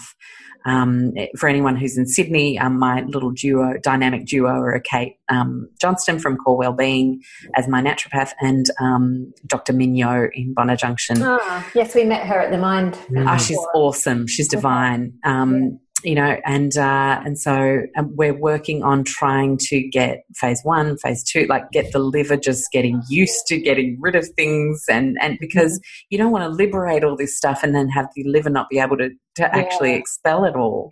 Um, and so we have Slow to go. process. That's right. And when you've been exposed to this environmental toxin for eight years, then you know your body's just not working as well as it Mm. it could be to do this stuff. Yeah. Um, which is what makes me laugh when so many um, quack people say, you know, we have a detox. Part, like we have the liver, that's what it does. You don't Yeah. need to do detox. Yeah. Like, well, uh, yeah. I'd love for you to look at my case. No, honestly, really, come. Um, so so that's what I'm working on to to get the next kind of um, phase. But I'm I'm probably up to just from working on the liver, from at least doing cholestyramine whenever I can. Um, and um, and just eating really anti-inflammatory foods from from the CIRS perspective. So lots of sprouts, lots of um, fresh veggies, lots of smoothies, um, lots of um, really nourishing, very high nutrient things like liver pate, um, which I saw your half empty liver pate before. That's totally me in my fridge at the moment too, Jo. I just have to Um, tell everybody when, yeah. when Alexx sat down, we had the videos on, and I said, "Oh my goodness, guys, look how much liver pate I just ate!" And I'd eaten like, oh, there's about one The pack pans tablespoon left of, uh, out of a whole ramekin. I just sat here and ate it just now. yeah, yeah, exactly. It's so good. Um, and uh, and um, you know, if I make soups, I just do really short cooked broths, and then you know, um, don't have any underground starch veggies. I only have like pumpkin is my favorite go to, so that's definitely something I've got in common with GAPS Yeah. Peeps. Um, I love pumpkin, and um, uh, and um, what else? And yeah, just sticking away from any tinned foods, any seafood that has been sitting at a counter for a couple of days. I tend to just go for frozen because um, that means it, it just gets like off a boat and frozen straight away, so the histamine count stays low. Um, and I just keep avocado, tomato, eggplant to a bit of a minimum at the moment. Like, it can ha- I've started to be able to have them every now and then, which is awesome. Because at my worst, I was literally eating lamb mince and rocket and sprouts every day, I remember when all day. You remember the retreat, right? yeah. Yeah, that's all I Yeah, could you eat. keep it so clean. Hey, Yeah, yeah. And so, that you- um, you've done, um, you've made a lot of progress since then. oh, so much progress. Oh my gosh. Well, And- you know, like you, you're amazing. Like listening to this podcast, just your ability to articulate yourself and just Yeah. get the words out there on Mm. Topics is just amazing. Like I know how hard it is to have brain fog and Oh. do this. Oh my god. So frustrating. And I think that's why that's why having a podcast was probably the most um, lucky thing I could have had to sort of feel like I could still work, but it's actually an expert doing all the talking. I just have to ask the questions. Yeah. Because in the hardest, hardest time when I was really sick, I could at least still do that once a week. Yeah, And I could still, because it would really have broken my heart to feel like I had to not do anything. yeah. And um, and writing was definitely something I couldn't do. It's only just now that you know writing the book was a monster of a task, getting over at the same time. But Yeah. um, but you know I did it, So and encouraging though. To- yeah, congratulations because you yeah, like you've Yeah. got so much energy now, and no, I do. Sure, you might not be Yeah. Perfectly there, but who is? I know. Well, you know, it's all just We're a journey. Yeah. And something like CIRS is, is so, it's just, it's not even clinically recognized yet. So there's a lot of stabbing in the dark. There's a lot of looking at the individual. There's a lot of trying to figure out what the best treatment protocol is going to be. How do you spell it if someone wants to look it up? Chronic inflammatory response syndrome and the anagram is, uh, is it an anagram? No. What, what do you I call think it? it's an anagram. Yeah, it is. Yeah. My son teaches me things about grammar that I've forgotten. Oh, so does Um, mine. Um, uh, and CIRS, C I R S, is the, the short thing. Or if you look up mold, M O L D, because the American spelling is going to give you more um, search terms.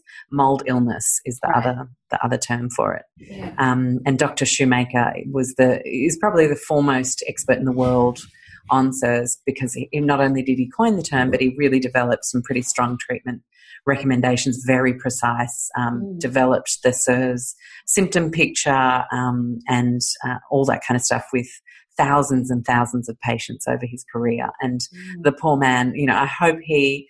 Um, before he dies, the um, medical associations around the world actually recognize mold as an illness for people Oh, because um.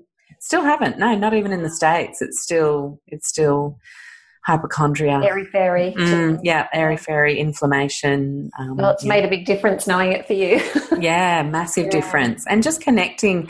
The Toxic Mold Support Group on Facebook is run by a wonderful Australian guy, Caleb, um, and uh, and um, just the, seeing people's stories Mm. it's just devastating what people are going through. You know, I'm just very lucky that I have been able to have a family support me through treatment, to have um, a business that um, I earn a wage from. uh, you know, to be able to, um, you know, to have had savings to then be able to change my furniture, even though I would have preferred that to finally go towards a house. That's what we were Yeah. working on. You know, at the same time, health is always the number one because, you know, you can live in a great house and just feel horrible. So it's That's good. Um, but, you know, all those things I had, there are so many people who, who They're like, stuck on- in their on- situation, I suppose. yeah, they're on pensions and in housing commission estates where the mold is the worst, but they, Mm. they they don't have any other way out. So I think you know there's a national inquiry the government is doing into mold at the moment. Okay. Um, so hopefully that'll mean um, that there are more rights for tenants, especially, um, and um, and a more of a seriousness around um, mold remediation. Mm. Do you think your so that's going back to your story of you know all the toxic chemicals that were in your everyday life that's greatly impacted how you reacted to mold? I reckon there would have yeah, it's all a soup, right? And so it's never one thing. Yeah. And that would have been setting a stage for my Filling liver being a, yeah, my liver being a bit tired, the bucket getting a bit full, and Mm. then eight years in a moldy apartment is just, and then the general Icing on the which was the icing on the cake, like a huge whack of drugs for an operation when I'm already not a great metabolizer of medication, So, was the thing that just tipped it all yeah. So over. what's our what's our take home here?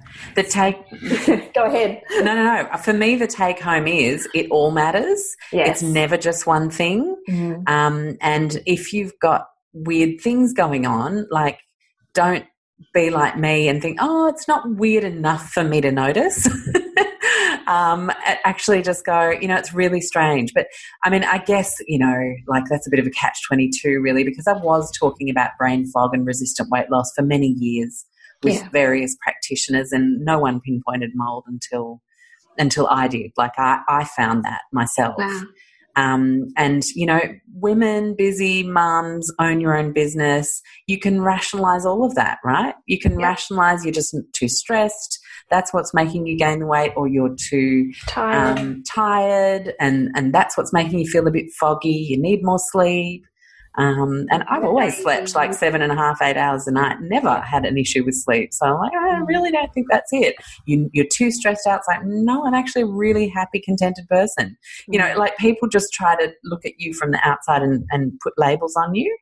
Yeah. Um, and I think, again, it comes back to doing the work ourselves and really sitting quietly and, and analysing things and going, "Mm, I don't, I don't think that's it. Even at my worst, I had a practitioner tell me that it was um, adrenal fatigue Mm. um, and that my constipation was due to um, probably the um, the antibiotics that I had to have after that operation, and so I got put on a whole like really intense dose of probiotics.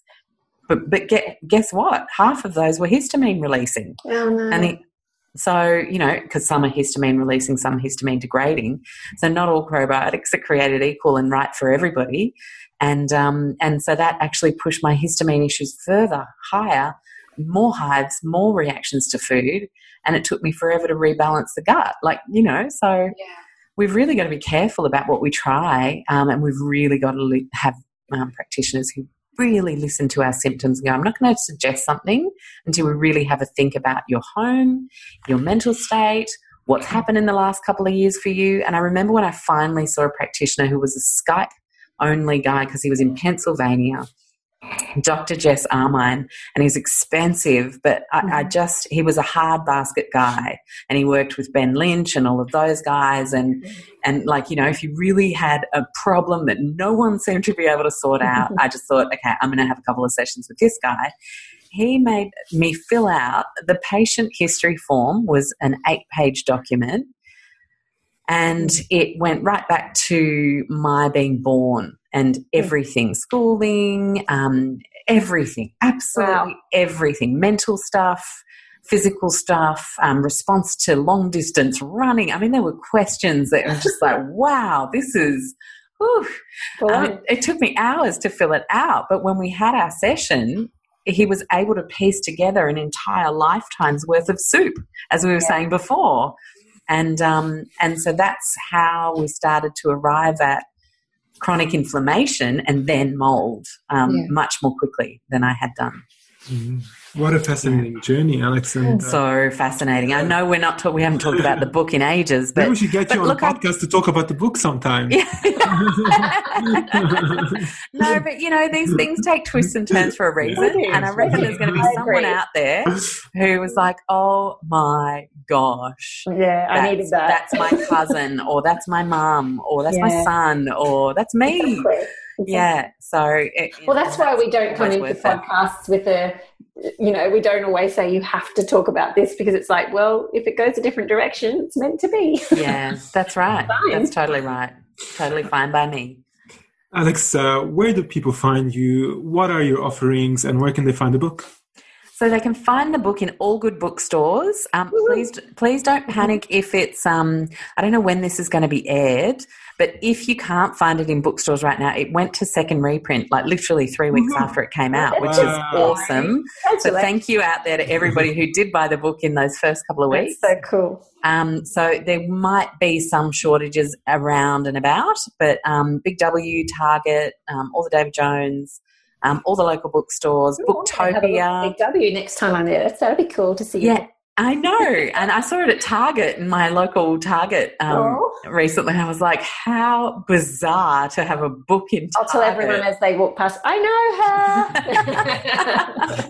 I may have swapped with the Pete Evans lunchbox on the higher shelf for eye level position. Sorry, Pete. I figured you were doing okay.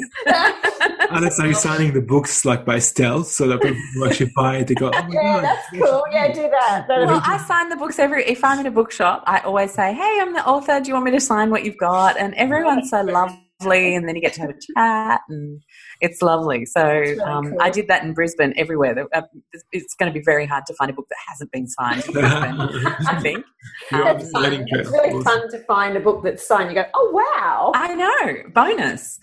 so I um uh, uh, yeah, so the book can be found everywhere. I don't sell it personally because I want to support bookshops, Mhm. um, and I think I, I'm terrible at administration, and we've got a very small team. So I just recognise that that it's just better to support the way. all the people out there to to sell it for us, which is amazing. And um, and then uh, obviously you can find the blog, lowtoxlife.com, the website, the e-courses, everything is on there. We've got six courses now. What? I know. Inflammation Ninja, Preconception Ninja, um, Oh. Thrive Kids, um, recipes ninja. Food. Uh, I just love the word ninja because I just feel like, especially for inflammation, you need some power words to get you through Yeah. some really dark stuff. So, um, so that's going super well. And um, uh, inflammation, what's it? Low tox kids. So people who really want to focus on to- environmental toxins and stress and kids. Um, and then, of course, Go Low Tox and Real Food Rockstars. So they're all our courses on lowtoxlife.com. And then, um, what else? That Instagram, Low Tox Life, again, Facebook, Low Tox Life. You guessed it. I just keep everything really simple. So if you type that in, and You'll find you'll, it. you'll find it. Yeah, absolutely. And you were on TV recently too. I know. I've done I've done two TV spots and two ABC radio spots. So that means my mother-in-law believes what I'm doing now, which is good. yeah. no, just kidding, Margie. If you ever happen to hear this, um, we just all have a joke about Yeah. our parents' generation only believing something once it's been on the ABC. Oh, And so I'm like, done, must tick. All the baby boomers are on board now.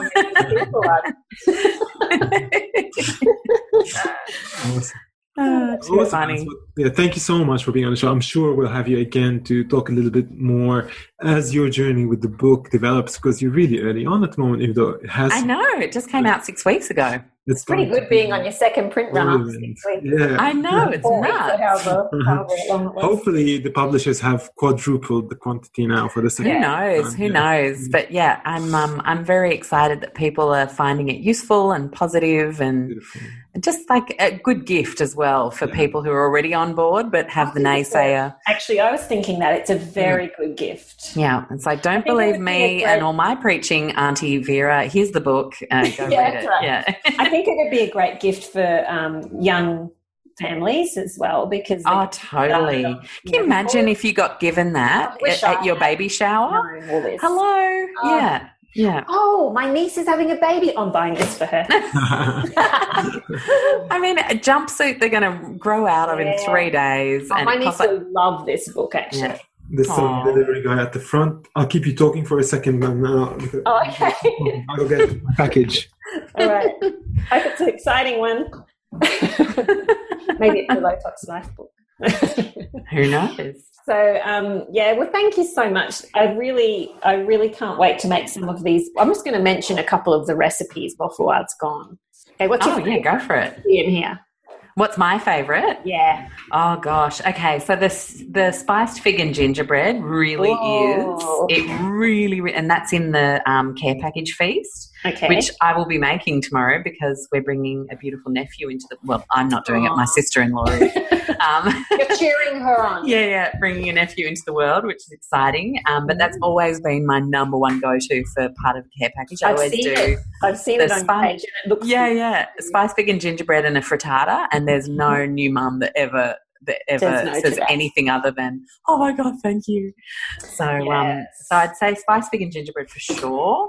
Um, the Mauritian chicken fricassee. I was looking at that one. Yeah, Looks if you haven't had. Mauritian food before, it is such a family friendly dish because it's really mild, but it's Ah. really delicious. Like it's just, it's the lots of flavours. taste of of lunch in my childhood, and Aw. it just reminds me of so many beautiful things because we're I will make that one this week. Oh yay! Oh my god, can you tag me when you do? Yeah, I definitely. can't wait to see. And then the eggplant curry is delicious as well. Oh, good. And I noticed on your page your son was having a birthday and you made those cocoa caramel chews for all the kids. I did, and That's you know, really cool. Yeah, it was awesome, and it was there was something so lovely about seeing all these little hands reaching into an old school lolly jar with like Yeah. parchment paper wrapped individual caramels, and they all loved them. And there I was thinking, oh my gosh, Seb's friend's going to think I'm daggy. They're going to think he's daggy. You But know, they don't 'cause- have party bags. well, when they're nine, you'll remember Yeah. this. That Yeah. that's the real age of self consciousness developing and, and self in relation to others and what other people think and realizing Yeah. that you're not just going to automatically be friends with everybody in the schoolyard. I'm still going through that now. I think. oh, poor. so so I you know I do what you just you really want to make sure that you don't paint yourself as full blown hippie in some of these situations because you don't want to tarnish their own experience of developing um Yes. you, you know what I'm trying to Sixty say percent Like- hippie is tolerable in our culture. Yeah. Maybe Yeah, yeah, yeah, yeah. Totally. yeah. So, but in the end, we ended up being rock stars. And he said to his friends, We don't need to buy lollies because my mum can invent them. And then everyone was Oh, like, so. I became the mum who can invent lollies. So we actually both ended up being super cool. funny. Something I was really worried about. So there you go. Like sometimes we're more worried about what people are going to think than, than we need to be. And we can Oh. actually, in, in the way that we market it, we can actually end up being the rock star in this picture. So And it was Yeah. such a simple solution. for So we were just simple. talking about the cocoa caramel chews in her book. It's a lolly for kids that looks really Ah. good. So we might have to try that recipe. Yeah, go for it. And for the um, people who are either vegan or can't tolerate butter, um, someone actually posted that they made it with coconut oil the other day and it worked just fine. Oh, perfect. Yeah. I need to get myself a copy of the book. Jo had to send me photos of of all the. the stuff worry, he'll delete them and get a I'll copy. Oh my gosh, no! I, I would- can I just I will publicly say that I will send you a book. Please let me send you a book. No, I haven't had it. I wanted to. I want to buy it, so I'll I'll go out and get it. I just haven't had it to do it. Well, you can um, buy one if you want to. If you need, if you need to feel like you're supporting me, but I'm going to send you one anyway. You can give it away and do it, whatever you want to do. But Have I you signed any in the Blue Mountains? Um, I'm actually going to be doing a talk in the Blue Mountains. I Ah. think is it next month or November? I can't remember, but definitely Oh, please on the um, on the book ordering page, like because you see out now on lowtoxlife.com. If you click that, you go to the book ordering page and you see you know Dymocks, Amazon, all the different places you can get it because you can get it now in the UK, all through the UK Oh, and Ireland, in all bookshops there, and the US you'll be able to get it through Amazon from September four. Um, but you can still already pre-order it. But on that page, there's also a link to all the book talks because there are heaps of book talks happening, Well and we're adding to that all the time. So um, I'm trying to get around to most of the country by sort of April next year. All right. Well, let me know when you're coming to Far North Queensland. Oh my gosh, yes, I need to organise fun. I didn't even, I think because I came to you guys a couple Yeah. of times last year, I just like it felt recent. So Yeah. but I'll have to come for the book for sure. Yes, you will. Yeah, yeah, yeah. Good. Done. Awesome. You've heard it here. I've made that commitment. She's made Cairns, here we Yep, come. they can. Let's lo- keep lot her of onto public commitments. Yeah. Love it. Alexx Cool. Stuart, thank you so much for coming. Low Tox Life, a handbook for a healthy you and happy planet. Awesome Thanks. book. I loved looking through it. At mine, it was just coming out, you know, in a few weeks from then, and uh, I'm gonna get my hands on one before you send me Oh, thanks.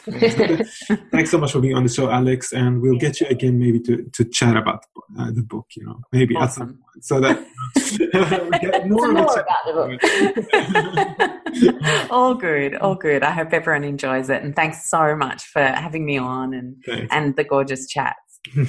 Lovely to chat. See ya. This has been a production of TheWellnessCouch.com. Check us out on Facebook and join in the conversation on Facebook.com forward slash The Wellness Couch. Subscribe to each show on iTunes and check us out on Twitter.